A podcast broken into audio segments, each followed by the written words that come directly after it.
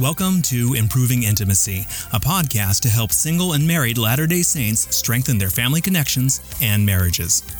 Daniel A. Burgess is the host of Improving Intimacy. Daniel's a marriage and family therapist, father, husband, and author. Here's Daniel on this episode of Improving Intimacy. Welcome to another episode of Improving Intimacy, where we are going to talk about sexual desire. And with us today, we have Danita, who will be talking about her journey. And Danita. Yeah, um, thanks for having me on the podcast. This is pretty exciting. Um, I am, I've been married for almost 18 years. I have two daughters who are 15 and 12 years old, and a son who is 10. So my youngest is 10, double digits. So it's kind of yeah. different than like being in the baby toddler stage. Um, I am an active member of the Church of Jesus Christ of Latter day Saints. Um, you use the full name, story, so we know you're active. yeah, exactly. my story is that my mom was not a member. My dad was a member, but was inactive his whole adult life. And I went to church with my grandparents. Um, they're the ones that introduced me to the church and taught me everything I knew. But when I was a teenager, I started feeling really judged by them and I stopped going to church for about five years. And when I moved away and went to college, I decided I wanted to go back to church. And at the time, I had met my now husband and we were living together. And I told him I wanted to go back to church. And he said, Oh, okay, I'll go with you. and so he, and this, he's not, he's a convert. So he wasn't a member at the time. And I just thought it was so strange. And, um, strange why? So because he was like, yes, I want to go back or what was strange? What was strange about it? Well, he didn't know anything about the church. Okay. He just, I, we met our freshman year of college. We were living in the dorms. We both attended the University of Washington in Seattle and um, and then during the summer we had to move out of the dorms and we moved in together with each other. And he didn't know anything about the church. I don't think I'd ever talked about my background as a member of the church. I wasn't going to church at the time. And it was 1999, turning into 2000. And I was like, this is a big year. I need a big New Year's resolution. And so my resolution was to start going back to church. And so I just told him that, just like informationally, hey, I'm going to start going back to church. And he was like, yeah, I'll come with you. And in my mind, growing up in a small branch in a rural town in Washington state, the teenage boys did not want to be at church. Uh-huh. So I was like, okay, here's a 19 year old guy. Like, what? He wants to go to church, but he he had gone to like non-denominational churches and Catholic church a couple of times throughout his whole life. And so he was like, "Yeah, let's do it." And we started going to church together and he started investigating and he ended up getting baptized, but before he was able to be baptized, I had to move out. Well, one of us had to move out and and it was me. Oh, you, you weren't, you weren't married. Out. You were just you were living together still. Is that exactly? Yeah, we weren't married and we were living together. And so the missionaries that were meeting with him sat him down and they were like, "You need to commit. Like we feel like you want to commit, but here's the deal: you either need to get married or want to, you know, you have to stop living together." And so we had a discussion and decided that I would move out and um, we actually got engaged a month or two after that conversation. Um, so yeah, so we went through that whole thing where we had been living together for two years, and then we got engaged, and he committed to be baptized. And so I moved out and was living temporarily with a member of our bishopric in that ward. Um, and then we were married about nine months later. And then um, a year after his baptism, we went through the temple together. Oh my goodness. So, so yeah, it's a little bit of a unique story. Um, and, but yeah, so ever since then, we've both been very active in the church. And when people find out that my husband is an adult convert, they're like blown away. They're like, no way.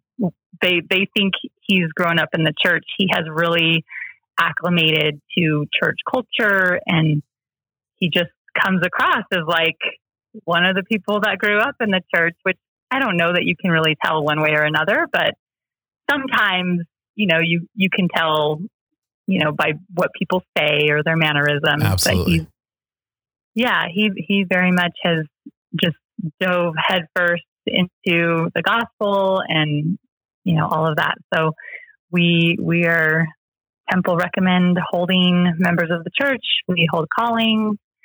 Um, yeah, so I kind of consider myself having that have I think I have kind of a unique perspective when it comes to sexuality because the other I didn't mention my mom was 17 when she had me. So I come from like teen parents. so your and, mom your mom was married though but had you at a young age. Well, my mom and dad were actually never married but they lived together for over 20 years. Um, so, I mean, they had a relationship as if they were married, but they met when my mom was, I think, 14 or 15. My dad is three years older than her. Oh, wow.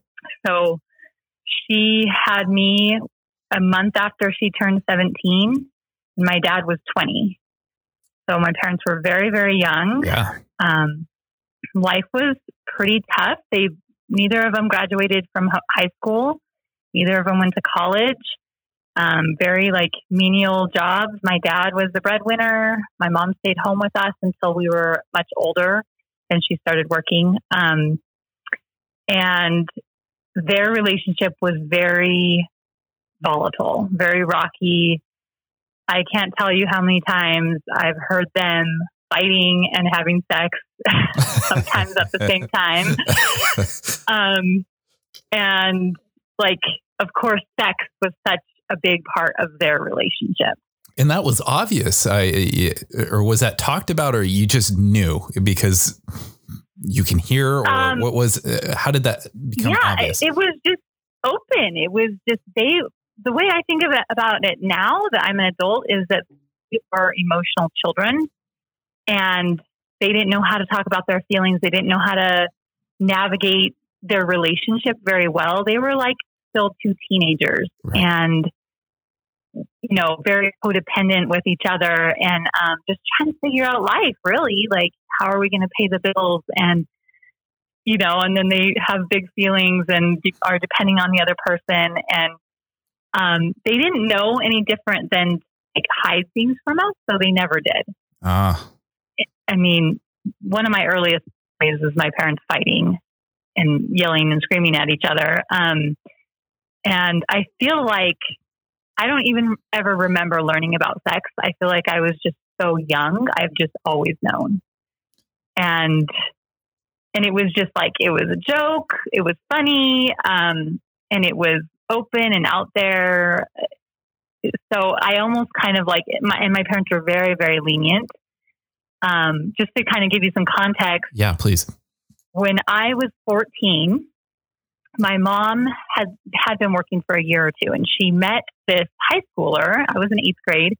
This high school boy who was her boss's son, and she thought he was really cool. And so she introduced us to each other. And she kind of was like, You should date him. And I was this naive, shy girl. And I was just like, what? I am not ready to date at all. And he kind of showed an interest in me. Um, and he asked me out on a date and he said, Do you want to go to the movies? Well, I grew up in this tiny town. The movies was 45 minute drive away. So I didn't know what to do. So I had a conversation with my dad and he was just like, Well, why don't you just go to the movies with him? And if you don't like it, then don't go again. And if you do, then keep going. like some basic and advice. I just was like, yeah. And and I was 14 at the time. So my parents basically encouraged me to start dating. And this guy was three years older than me. So he was a junior in high school. And I was like, oh, that sounds so simple. So I can just like go on a date. And if I don't like it, then I don't have to go any anymore. But of course, what happens is he's very kind to me. We hit off this this friendship. We do start a relationship up. He was my first quote unquote boyfriend. Um, and I didn't like I was pretty shy and, and quiet and unsure of myself. So it kind of became like even if I did want to stop the relationship, I wouldn't have known how to say like, listen, this isn't working for me anymore. Um, so that was the advice I got from my parents. So you're, you're like, hey, your, your parents were open; they were encouraging this, but you didn't have your parents didn't teach you the language on how to end a relationship or how to improve it because they didn't have it themselves, but yet they were open. Was is what I'm hearing. Exactly, exactly. And I never did anything more than kiss this boy. Like we held hands and we kissed.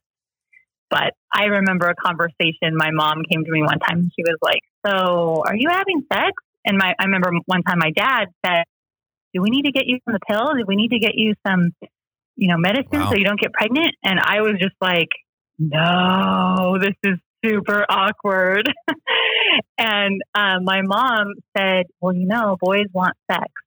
And I was like, Mom, no, just, I don't want to talk about this. And she's like, You don't have to have intercourse. And I realized, like, I was probably 15 at this point. I was like, my mom is encouraging me to have oral sex yeah. with this boy.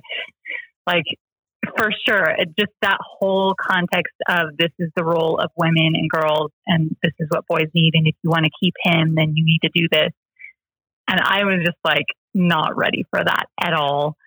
Um, so, so I'm curious. So that was kind of eye opening. I'm curious what's happening in your mind. I, I you'd mentioned, oh, like gross, not yet, or, or uh, uh, something was going through your mind there. It, it's interesting to me because as I hear people, uh, parents bring their kids in, um, I, I, I, don't know if this is a true pattern here, but it, it seems coincidental.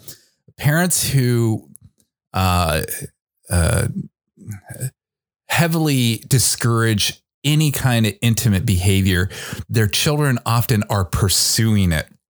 And the parents who are more open, like your parents, even encouraging it, um, the children are the opposite. It, it, it, they're they're not interested in it, or they find it weird or unusual, um, or at least not desirous of of having sex at that time.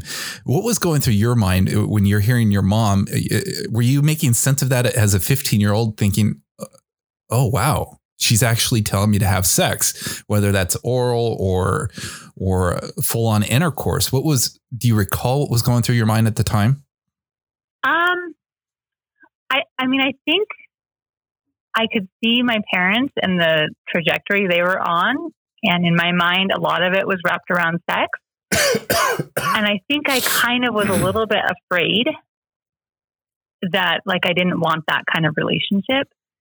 But at the same time, it felt really good to be loved and wanted by a, a boy.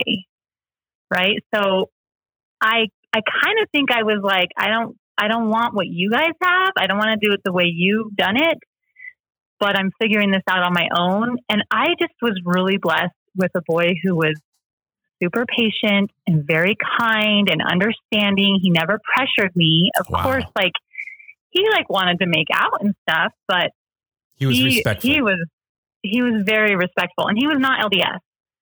Um, he just he was raised by a dad. He his dad raised him on his own, and his dad was a very respectful, kind man. And um, yeah, I think that was just such a blessing at the time because it could have been so much different. Um, so I think it was like I think I was mature enough to know that the reason my mom was telling me those things was because she felt like she had to.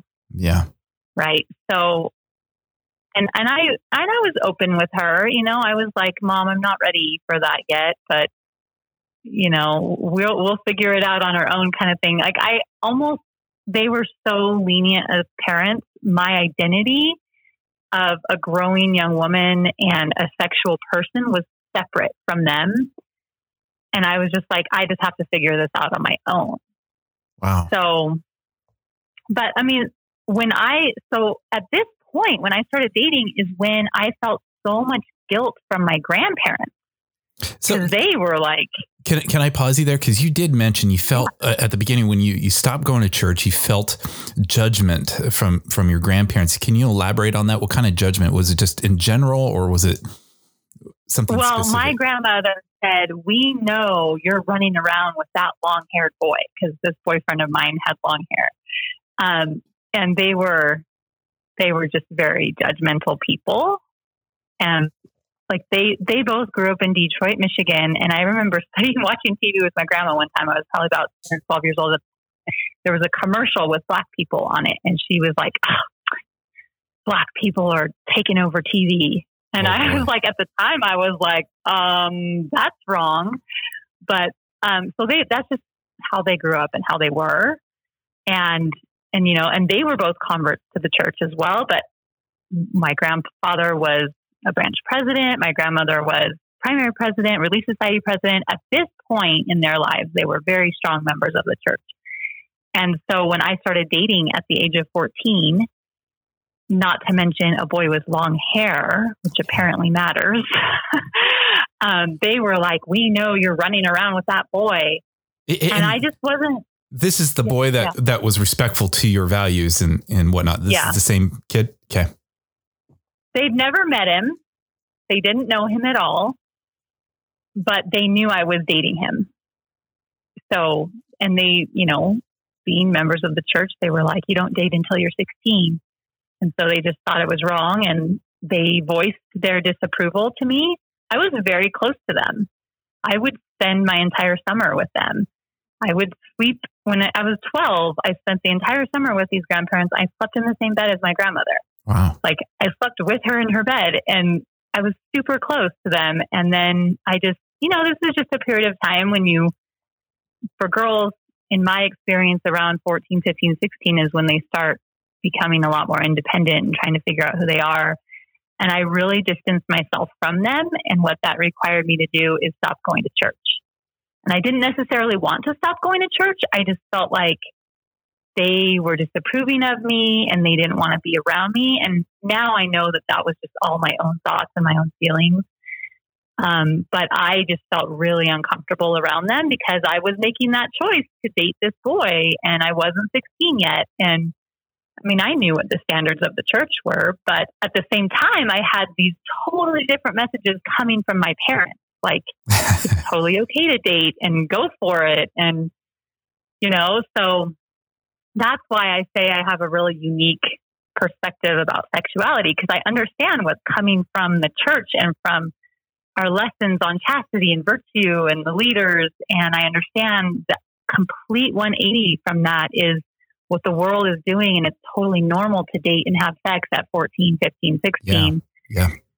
Um, and i had to navigate all of that on my own and figure out what worked for me and all of that. So that's kind of my background. Thank you. And i still consider myself like a strong member of the church. I just look back on those years and i'm like yeah i i stopped going to church for a few years and that was part of my learning process and then when I was on my own, I came back to the church and it all worked out. And the other thing that blew me away is that my grandparents went to the temple a few times a year because the closest temples were Seattle, which was five hours away.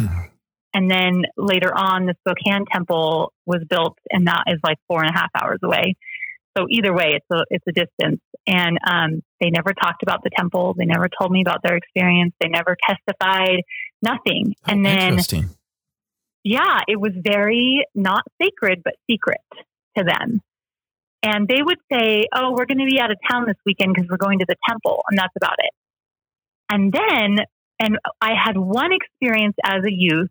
Um, I think I was 13 at the time where we went as a youth group to the Seattle temple and we stayed a couple of nights or maybe even just one night. And the only direction I remember sitting with my branch president and he was interviewing me for my recommend interview.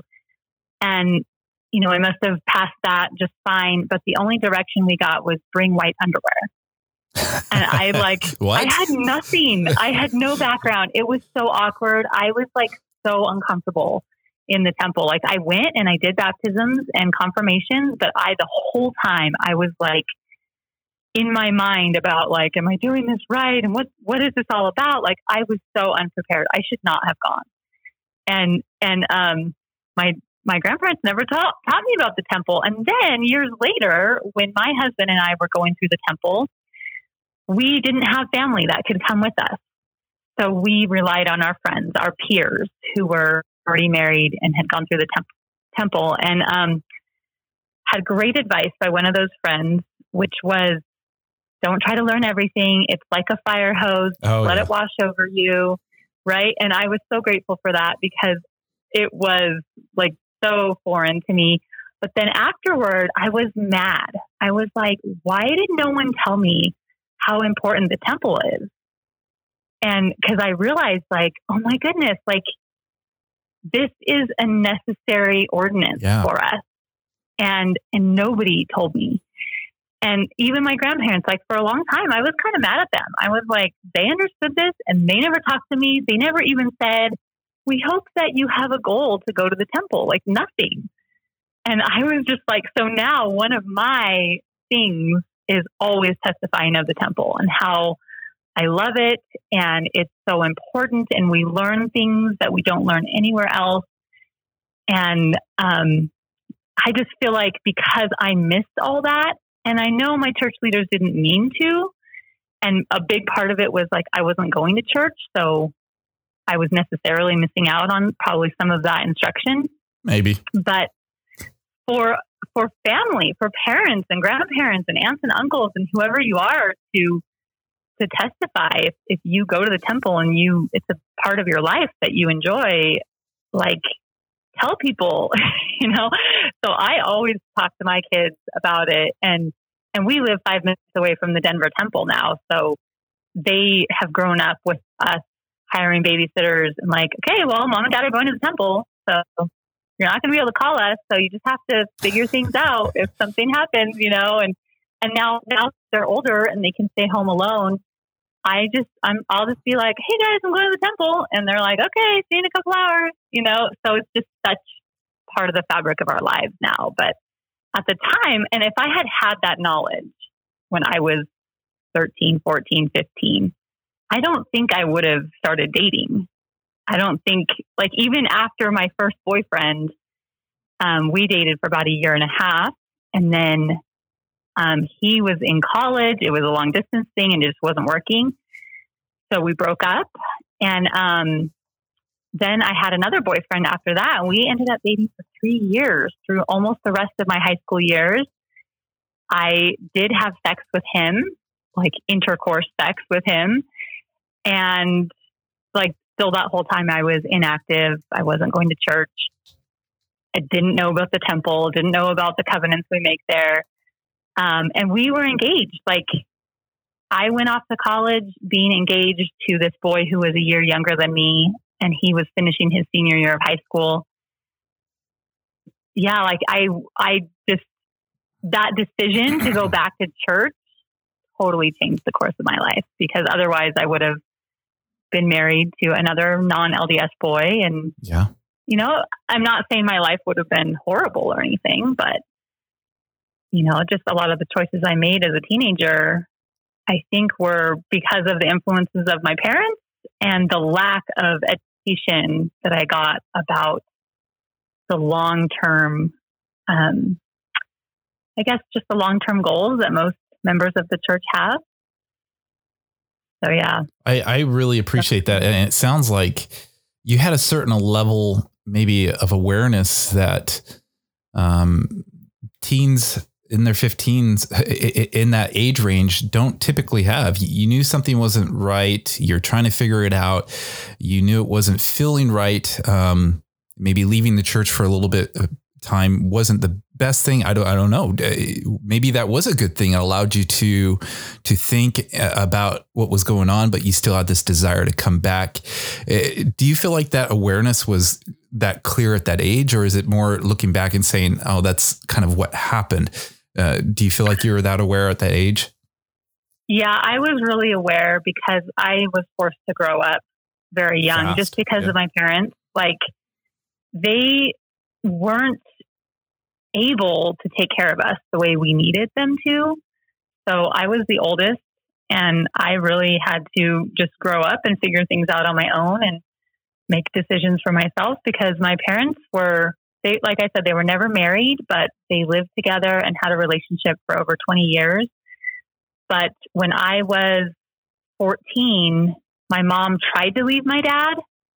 And she oh. came to me and was like, I want to leave him, but I don't know if that's the right thing. And even as a 14 year old, I recognize like this is not a conversation my mother should be having with me. no.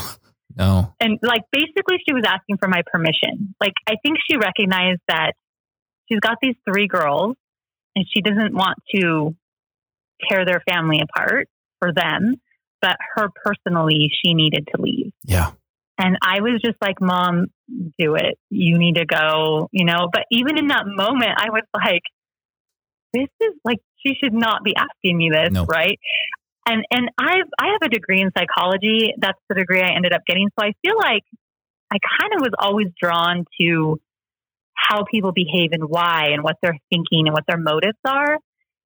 So maybe that was just kind of my personality to understand all of that. But also, I just had to grow up really fast. And I was the oldest and I was the responsible one. And I had an adult perspective, I think, much younger than a lot of people do today. Um, and like I said, my parents just emotionally, they weren't able to, to do like proper, quote unquote, proper parenting. Wow.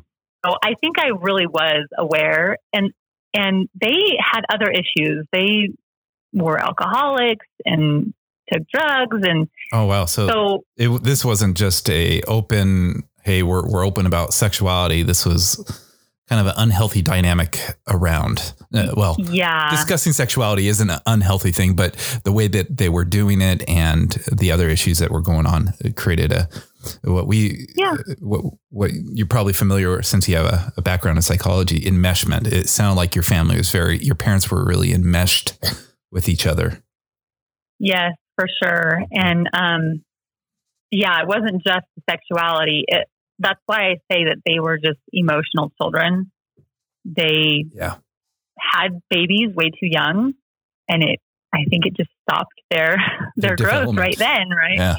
Yeah, and they just they were thrust into an adult world before they were ready, and their coping skills were completely not there. And um, yeah, so my mom left my dad, but then basically they were like together and not together and together and not together for like five years after that. So it was it was kind of tough. And I think I just sort of separated myself. I was just like I was in high school at this point. I was just like head down, gonna graduate. Parents got to figure out their own thing, and I got to figure out my own thing. Yeah, yeah. Exactly. So that's why I say I feel like I was more aware because I was just completely in charge of myself at that point. They they didn't help me like apply for college. They didn't help me with financial aid. They like nothing. You I moved up. away to college. Yeah, I grew up uh, probably as a sophomore or junior in high school. I had really good mentors in high school, teachers that helped me. Um, but like when I went away to college, my dad was like, "Oh, she's leaving. What do I do? Um, hey, do you need money?" And I was like, "No, Dad, I got it figured out." he was like, let me buy you a microwave. And I was like, okay. so, Dad. yeah.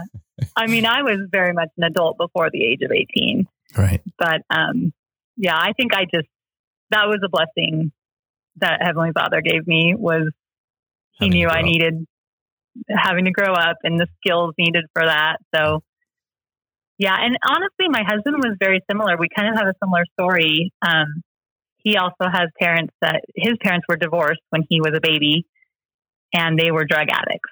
Oh, his wow. grandmother raised him. And and so he also had to grow up really early and had a lot of self awareness around what his life was going to look like and the choices he was making. So we always say that Heavenly Father brought us together. We were just meant, we met in the dorms and I was not looking for a relationship at that point. Like I said, I was engaged to my high school sweetheart. Um, it, he was just the new guy that had moved in a quarter after everyone else, and I was introducing myself to be friendly. And then we ended up kind of hanging out a lot and getting to know each other. And then I realized, like, I think I like this guy, and this is different than my other relationships. Like, I thought I was in love, but this is like a whole different level. And yeah, so that's I I I I kind of laughed because I went from date my first boyfriend I dated for a year and a half. My second boyfriend we dated for three years, and we're engaged to be married. And now my current relationship, we've been together for over 20 years. Wow. So, so you, you decided like, you, you got married in what is it, 2000 or 1999? In, in, well, we moved in together in 1999 and we got married in September of 2001. 2001. All right. So September this year will be 18 years of marriage. Wow. But we lived together and or dated for two and a half years before we were married. So what did you discover in, in your early marriage? Um, any of your your family history coming in, both either from your husband or you?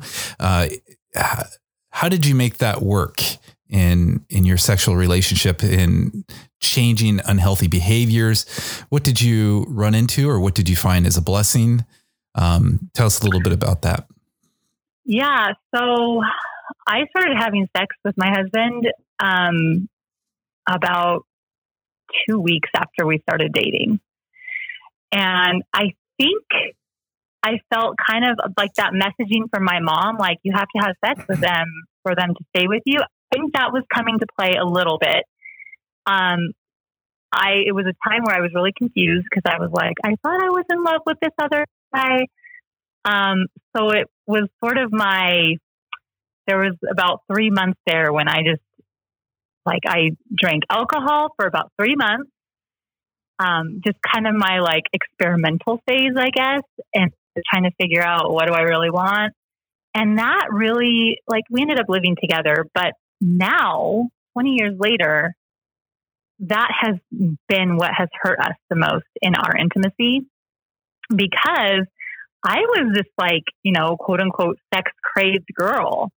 Like I I had oh. sexual experience and my husband didn't. He was a virgin before he met me.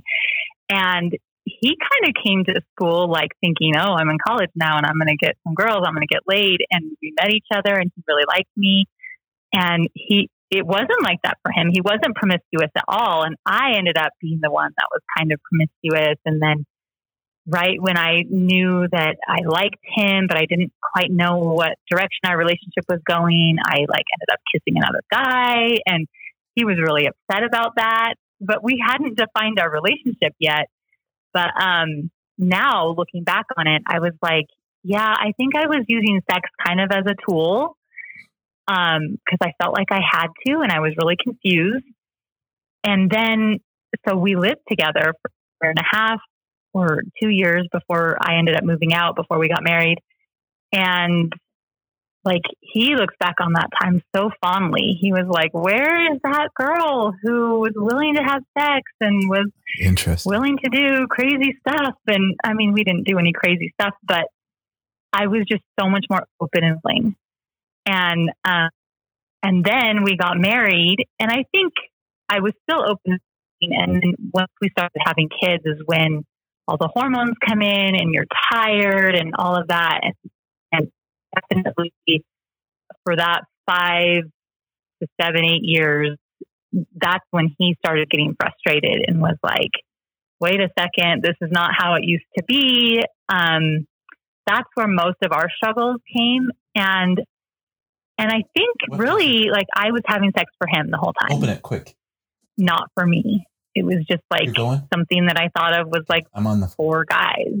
And like I did, I do have sexual desire and I did have sexual desire, but in my parents and other like other influences, I'm like, this is not, it's something that women have that they can use for the men in their lives kind of thing.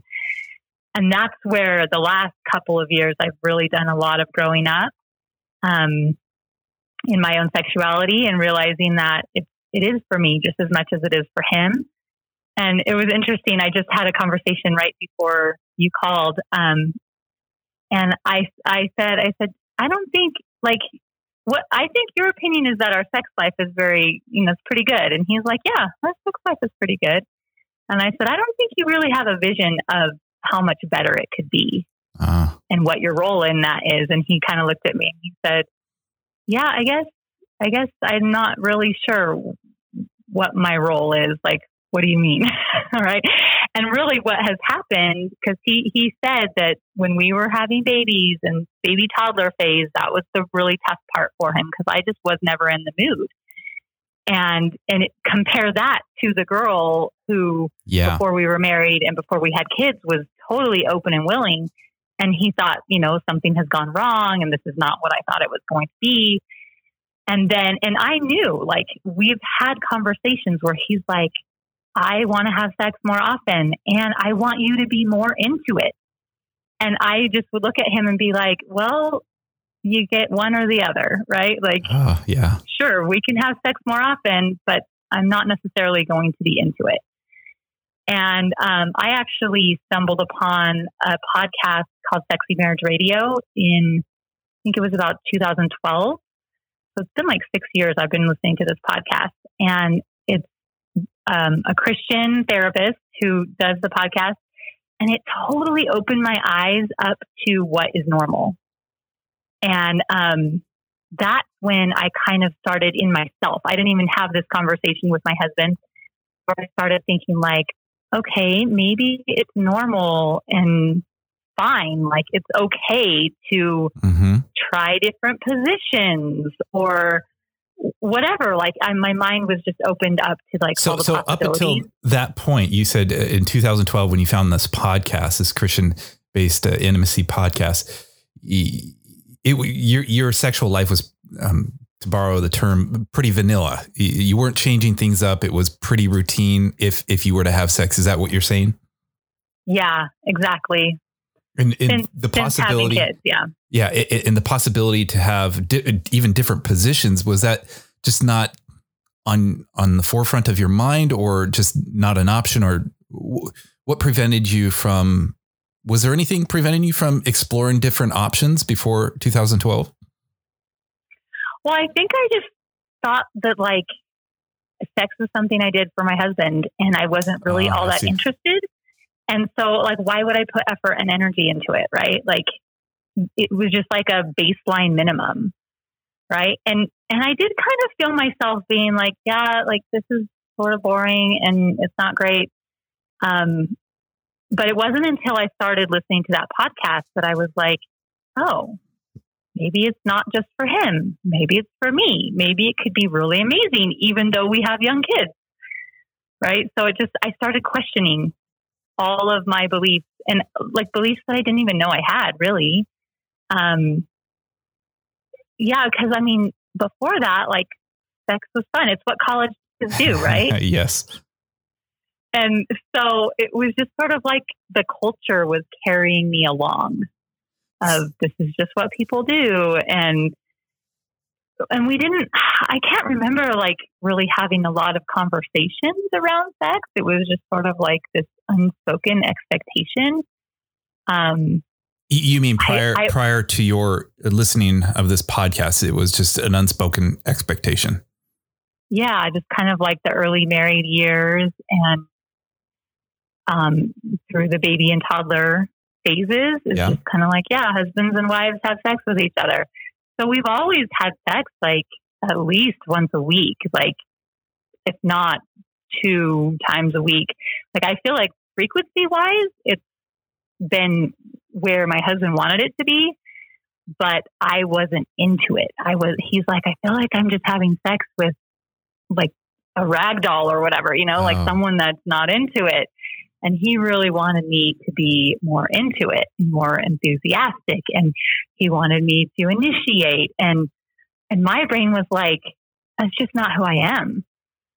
You know, like that doesn't jive with like who I am as a person. Like I'm the one, like you're the one that initiates sex and asks for sex. And I'm the one who is either in the mood or isn't. And then we do or we don't. And, but for the most part, like I feel like our whole marriage, I've been pretty good about having sex enough for to like keep my husband happy. Got right. It. So what what changed? What what was the paradigm shift for you to go from this I'm not this is just not who I am um, to hey, sex can be great even for me. What what was do you can you put your finger on it specifically? What, what did you learn from this podcast or was it kind of just step by step along the path of discovery? Uh, what was that process like for you?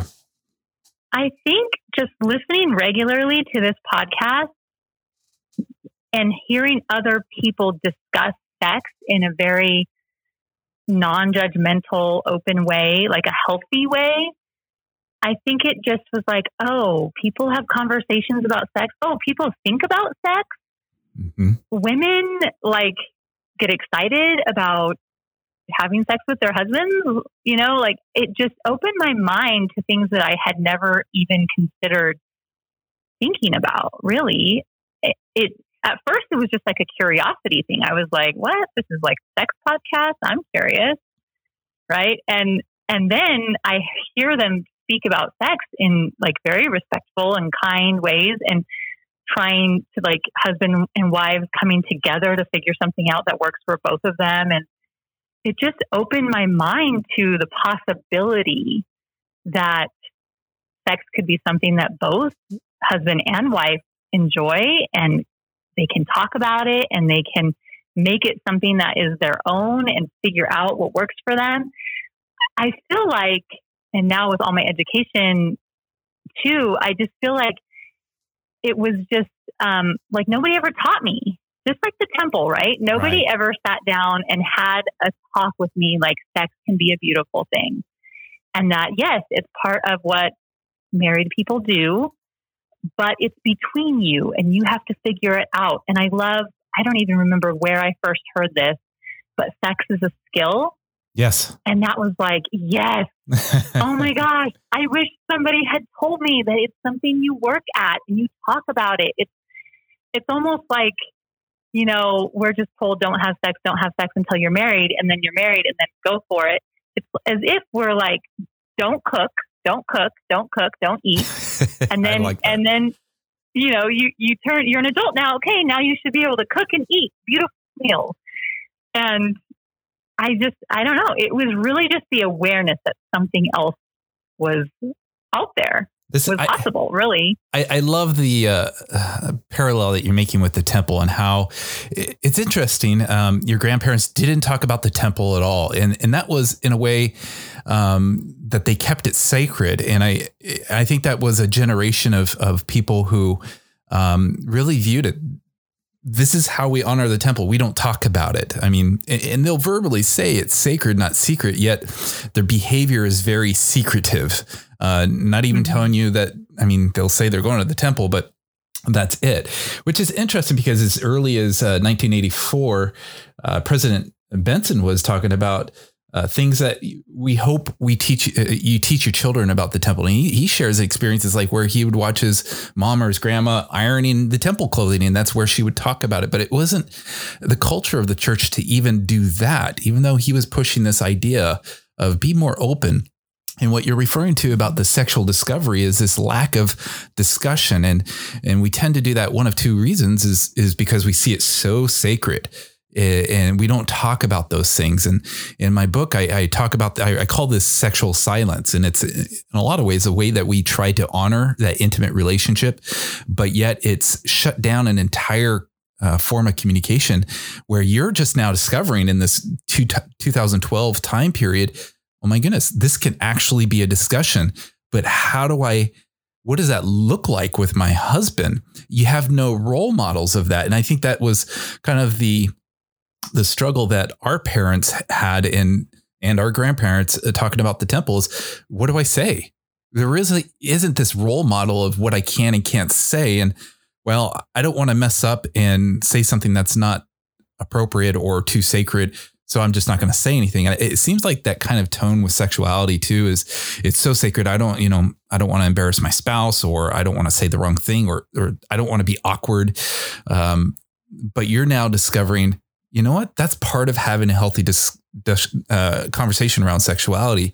Uh, it, would you say that parallels is, does that resonate yeah. with you? Yeah, I totally agree. And I had this thought like we learn line upon line, and I think we learn family line upon family line, like ah, generational line.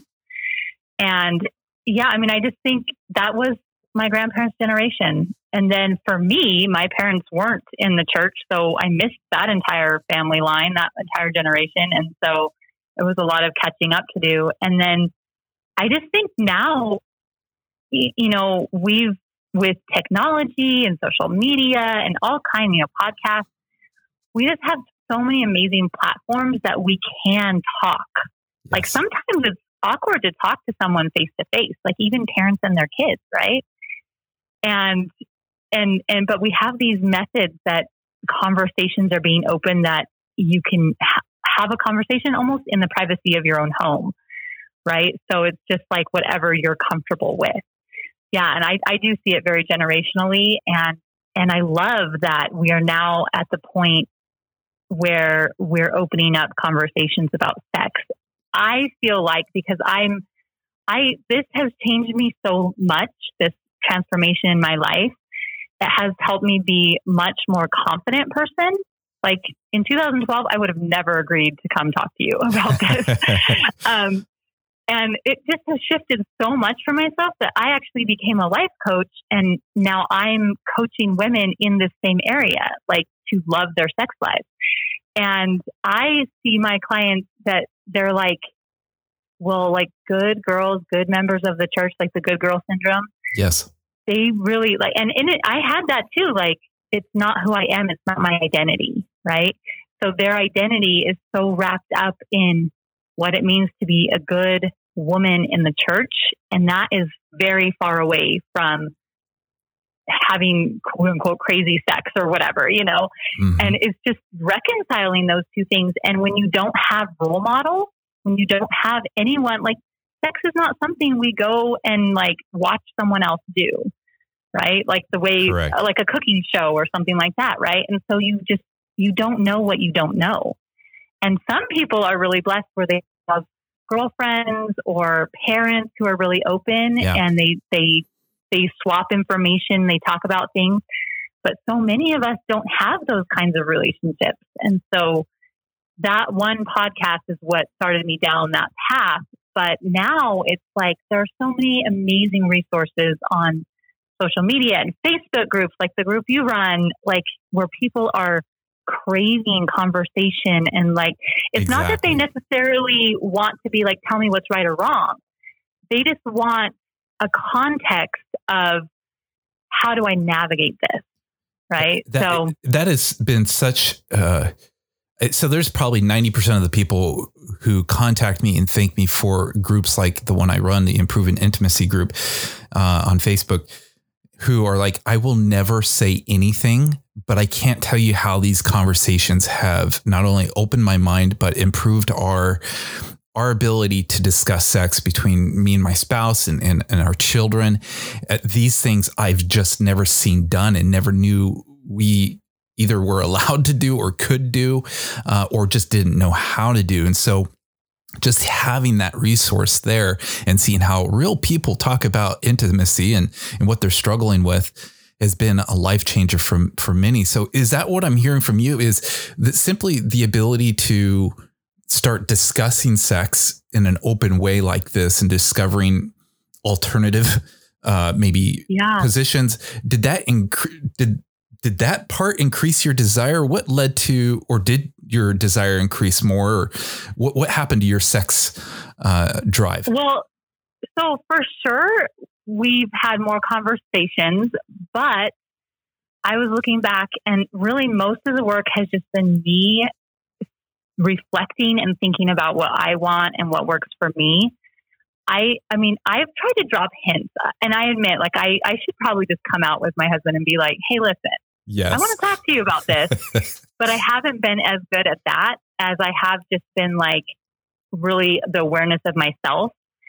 Um, because I, I asked him right before we got on this call. I said, "So, you know, our sex life was really amazing at first and then we had babies and it was kind of this dip time where it wasn't as good and you were a little more frustrated and now like what do you think and he's like yeah it's amazing again and i said but was that just because like what do you attribute that to is it just because we our kids are older and we don't have to worry about kids and we're not, you know, we're sleeping through the night again?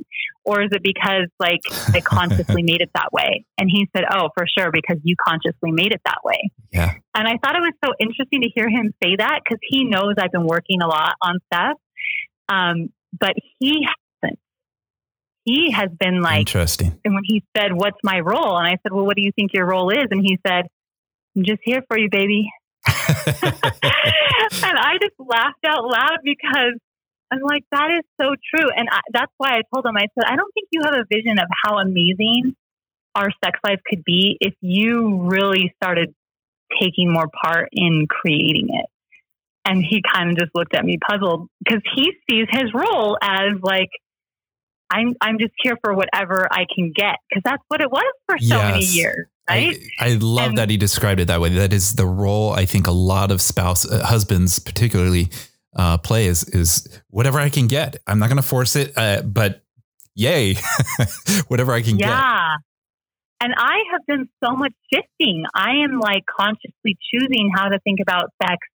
And one thing, so like I said, I went through life coach training and I decided I needed to get coached on this for myself. So I knew what it was like for my clients.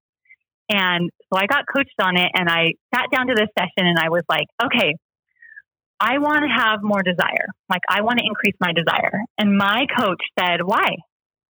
And I was like, Well, because that's like the better way, right? and yeah. so we had this big, long conversation about why I would want to increase my desire. Like, why wouldn't my husband want to decrease his desire? But culture tells us that having more desire, ha- wanting sex more often, is the quote unquote right way. And she said something to me that totally shifted everything. She said, It's really interesting that you're becoming a person that's different from your spouse as I'm learning to like build a business and, and I'm just becoming more independent. And my identity has been so wrapped up in my marriage and me as a wife up until this point. And she said, It's so interesting that you recognize that you know, you're becoming a different person. It's okay if he doesn't become a different person as well, if he doesn't do the work to improve himself the way I have been doing. But yet you're trying to make your desire match his. Mm-hmm. So in that way, you're trying to become more like him. Correct. And I was just like, oh yeah, you're right. And and she said, what if your desire exactly the way it is is perfectly fine? like, what if you can just accept it exactly the way it is? And I just sat back and I was like, what if? What if I don't have to change it all? Mm-hmm. And what that did, like, even in the next 24 to 48 hours, I was watching myself. And what it did was relieve the pressure that yes. I had been putting my, on myself to try to be different because I thought that it would be better if I had higher desire and I wanted sex more so that we could have more sex and it would like all of the thing in my head was that it would be better. And it totally took the pressure off and I was like, I'm fine exactly the way I am. And what happened was I actually wanted sex more yes, because very, very common. Yeah, it just wasn't it wasn't a pressure thing, right? It was just like I'm exactly fine the way I am. I can come at it who I am and it's going to be amazing no matter what. And it like it was is this ironic thing where as soon as we accept ourselves the way we are, that's when we actually want to want sex more. Yes. I, so, I, I, like how you said that. I, I think that's a key takeaway, at least from my perspective here is, um, there's this there's this interesting paradox that happens when we try to become more like our spouse and it happens with men too or I, the roles reverse also. I, I kind of see it often 50 50. I have women who are higher sex drive partners and, and, 50% men who it always seems I want sometimes jokingly, you know, mix and match these couples up with all that same sex drives, but uh, kind of the uh, silly side of my my psychologist self wants to pair these people up. But it's interesting um, that you know even even those husbands who have a higher sex drive will often try to okay i need to match my my wife's sex drive because if i if i live up here in the high sex drive area then i'm just going to be continuously frustrated. But when they lower their drive or try to force it it becomes just as frustrating. Um, and i love that question why are you doing this? It's actually not yeah. learning you. It's it's trying to become like your your spouse which is not you. And the and the ability to recognize, be self-awareness, which I'm seeing you had this wonderful ability to do from your teenage years, you're now doing, you're continually to do, uh, continuing to do. and say, no, what do I want? And that ability to say and identify what you really want actually releases this drive or this desire. Uh, it doesn't mean you're going to have the same sex drive as, as, as your husband, or that's the reason why you do it. Um, but this learning yourself releases this pressure that allows you to be more aware of, of what your sex drive is and what you want. And you don't feel confined. Is, is that what I'm hearing from you? Yeah. And I'm also able to be so much more honest. Like if my husband wants sex, I can, I actually say to him, yeah, I'll have sex with you, but it's going to be like for you sex. Like I'm not going to be super into it. So is that what you want? Yeah. And sometimes he's like, eh. And sometimes he's like, yeah, let's do it. You know? So, so he knows what he's getting into before, you know, and, and then sometimes like it just allows me to be so much more of who I am. Like I can flirt. I, I hear a lot of hey. women saying, I'm so scared to flirt or to like kiss him because then he might want sex. And I'm just like so honest, right? I, I can be so much more honest now. I can flirt and I can be like, just so you know, I'm flirting with you, but that doesn't mean we're having sex tonight. right? Like and he and it yes, I'm so much more able to communicate because before it was all for him and what is he going to think and am I going to hurt him and is he going to be disappointed and when I stepped into my own sexuality and what do I want and becoming aware of my own desire, it's it is more for me. But also, I'm that wife who wants to have for my husband. Like there are times when it's totally just for him, and that's I'm totally okay with that. But before, I would never communicate that to him. I would never say like, "Yeah, but it's just for you tonight," right? Like I'm not super into it. Mm-hmm. And and now there are even times when I'm like, hey, let's go do it. And he's like, wait, what? and and I even I wrote on my blog that um probably I think it was a couple Saturdays ago, the kids were all they were all at home, but they were all doing their own thing. And like we went upstairs and locked the door and had sex in the middle of the day when our kids were downstairs. And 10 years ago, I would have said, never in my entire life would that ever happen. But like it has just opened myself up to like I don't care what my kids think. If like if they hear us having sex, then they know that their parents have sex and they love each other. And like that's been a dream of his, right? Like sex during the middle of the day, what?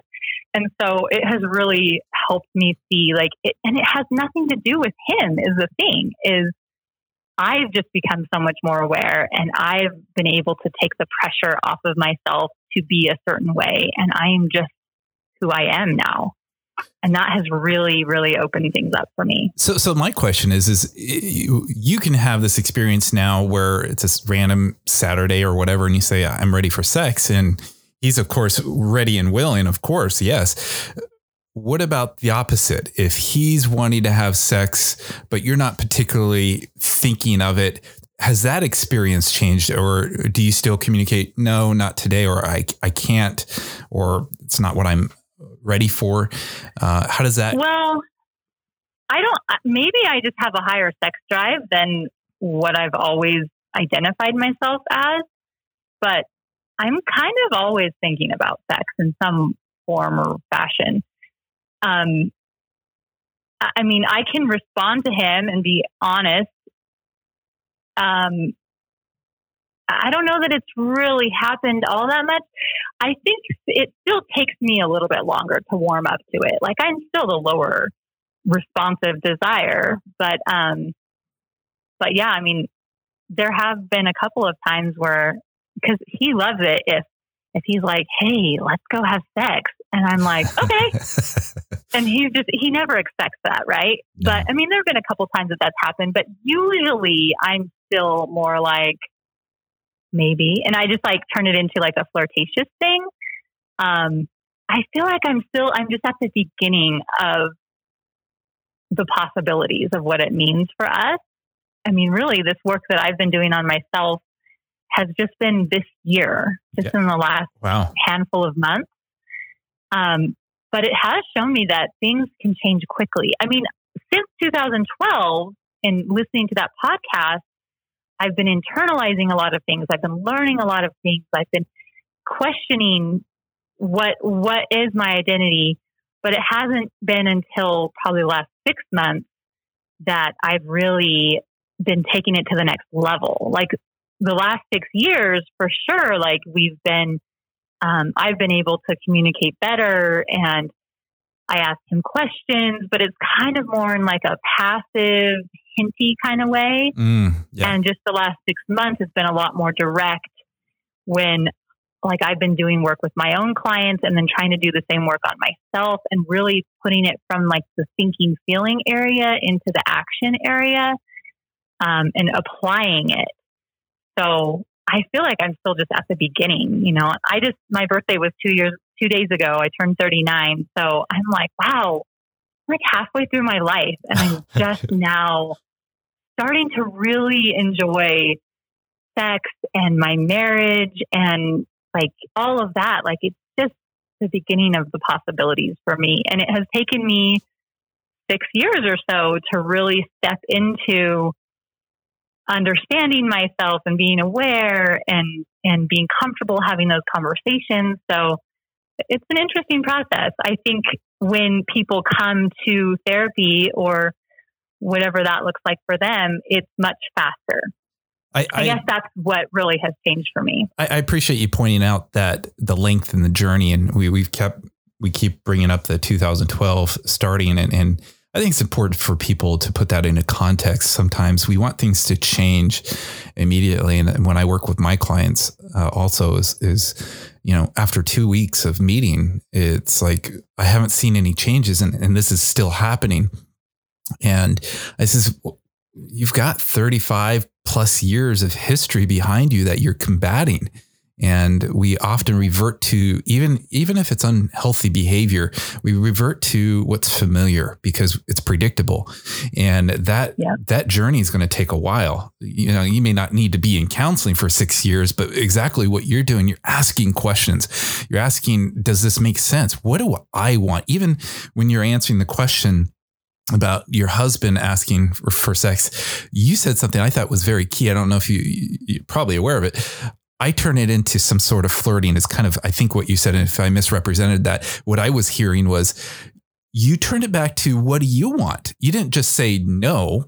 You turned it into great. How, what am I going to experience here? And I think there's a fear within our culture to see that as selfish. It's, um, but that's about knowing who you are and what you want and to be able to you can't communicate what you want unless you know what you want.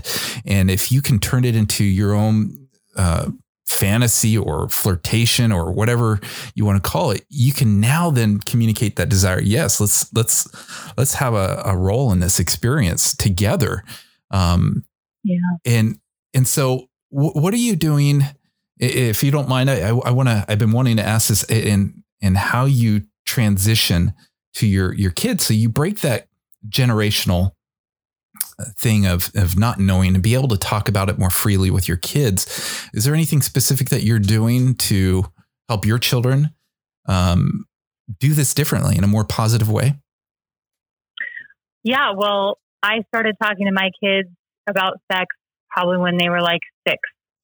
Um, is when it was actually we were all sitting in the living room watching Oprah, and something came up, and I just opened a conversation with my oldest ah, daughter. Oh, I love that. And yeah, and and it it's just so matter of fact to me.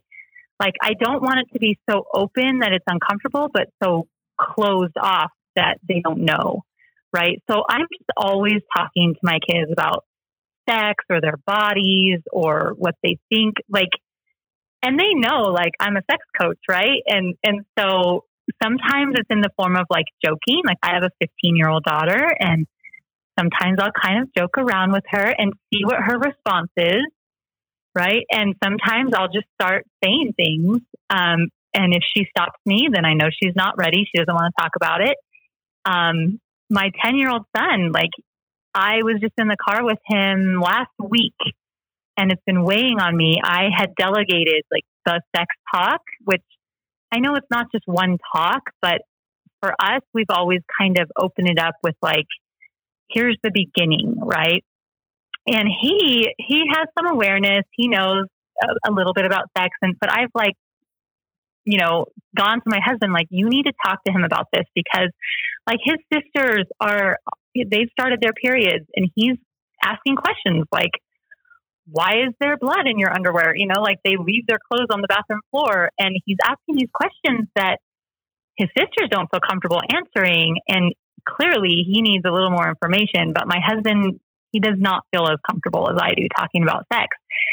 So I've been wanting him to have that conversation, but the mm-hmm. other week I was just like, okay, we're in the car together. You're just going to listen to me. And I made, I told him the whole like birds and bees thing, which is helpful that we homeschooled for five years and we actually did a botany year in science. And he knows about how flowers are pollinated. And um, so I had that. And I'm like, I'm sorry, but you really need to know some information. And you don't have to respond, but I'm just going to talk at you for a little bit. And if you have questions, you totally can.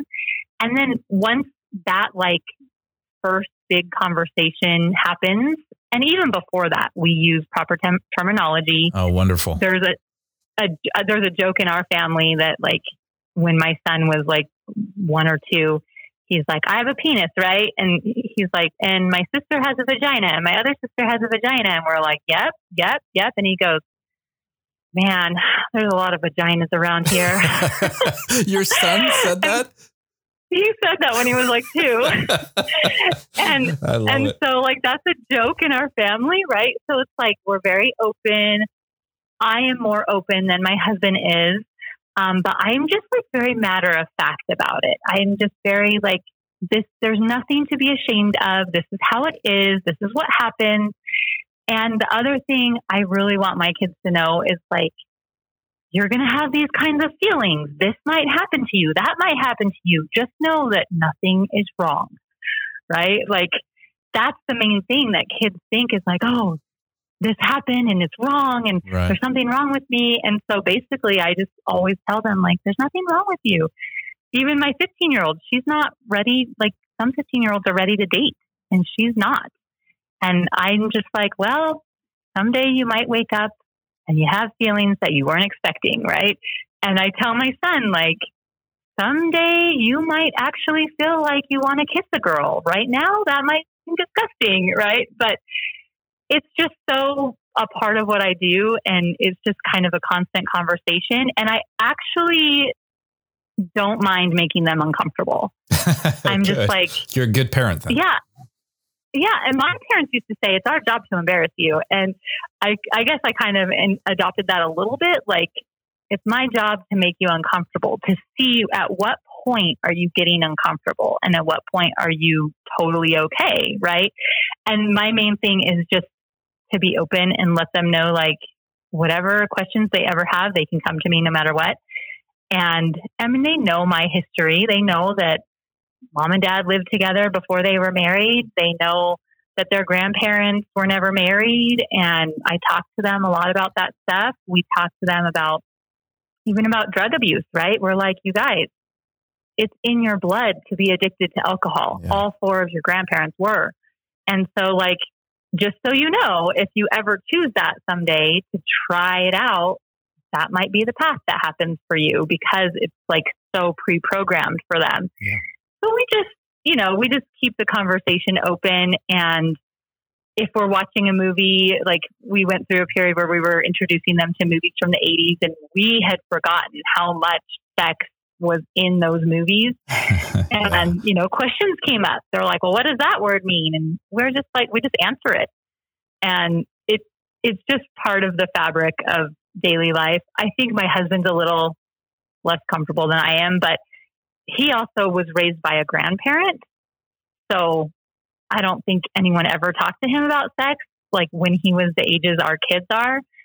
So I think he's getting more comfortable, but right. I've I've just been like, this is important to me. I am talking to my kids about sex and and about their bodies and about if they feel guilt or shame or you know any questions that they have. My 15 year old daughter is super um, into politics and into like feminism and gay rights. And I think it's great. Like she just is very much into equal rights And, and also she still is a member of the church and goes to church every week. And, you know, she just went to EFY a couple weeks ago and she came home and was like, totally strengthened my testimony. And, yeah. and I just told her, like, you know, you can do all those things that you feel passionate about and you can still live the gospel too. Because sometimes I think the messages are like, whether it's sex or politics or whatever, like you have to choose one or the other but yeah, it's just it's just ongoing conversations, I guess. I, I, like what you said about making your kids uncomfortable. I, unlike maybe your parents, where it was like trying to get you to do something you weren't ready to do, it, yours is being able to have a conversation that is culturally uncomfortable and, and, and giving them a model of how to have the conversation. You're not pushing them to do something. They're uncomfortable in doing or sending mixed moral messages. You're you're teaching them how to have a difficult conversation. Uh, with our kids, mm-hmm. we've experienced some of the similar things. Our girls are older than our boys, and uh, some of them were like, "Oh gosh, this is." Um, even sometimes, our youngest girl would often say, "Oh, this is so awkward."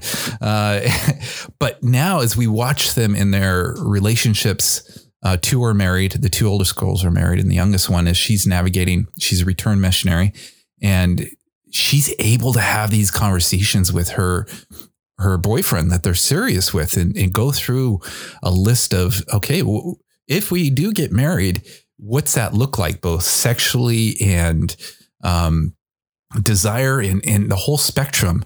Uh, and this is a person who was like always feeling like, oh, why are we talking about this? here having this conversation in a very mature way. They had gotten comfortable with having difficult conversations like this, but we were never, you know, forcing the conversation. We I liked what you said. You you'd watch it, you'd gauge it. Okay, this is probably a little too much. I'll re-engage mm-hmm. at another time.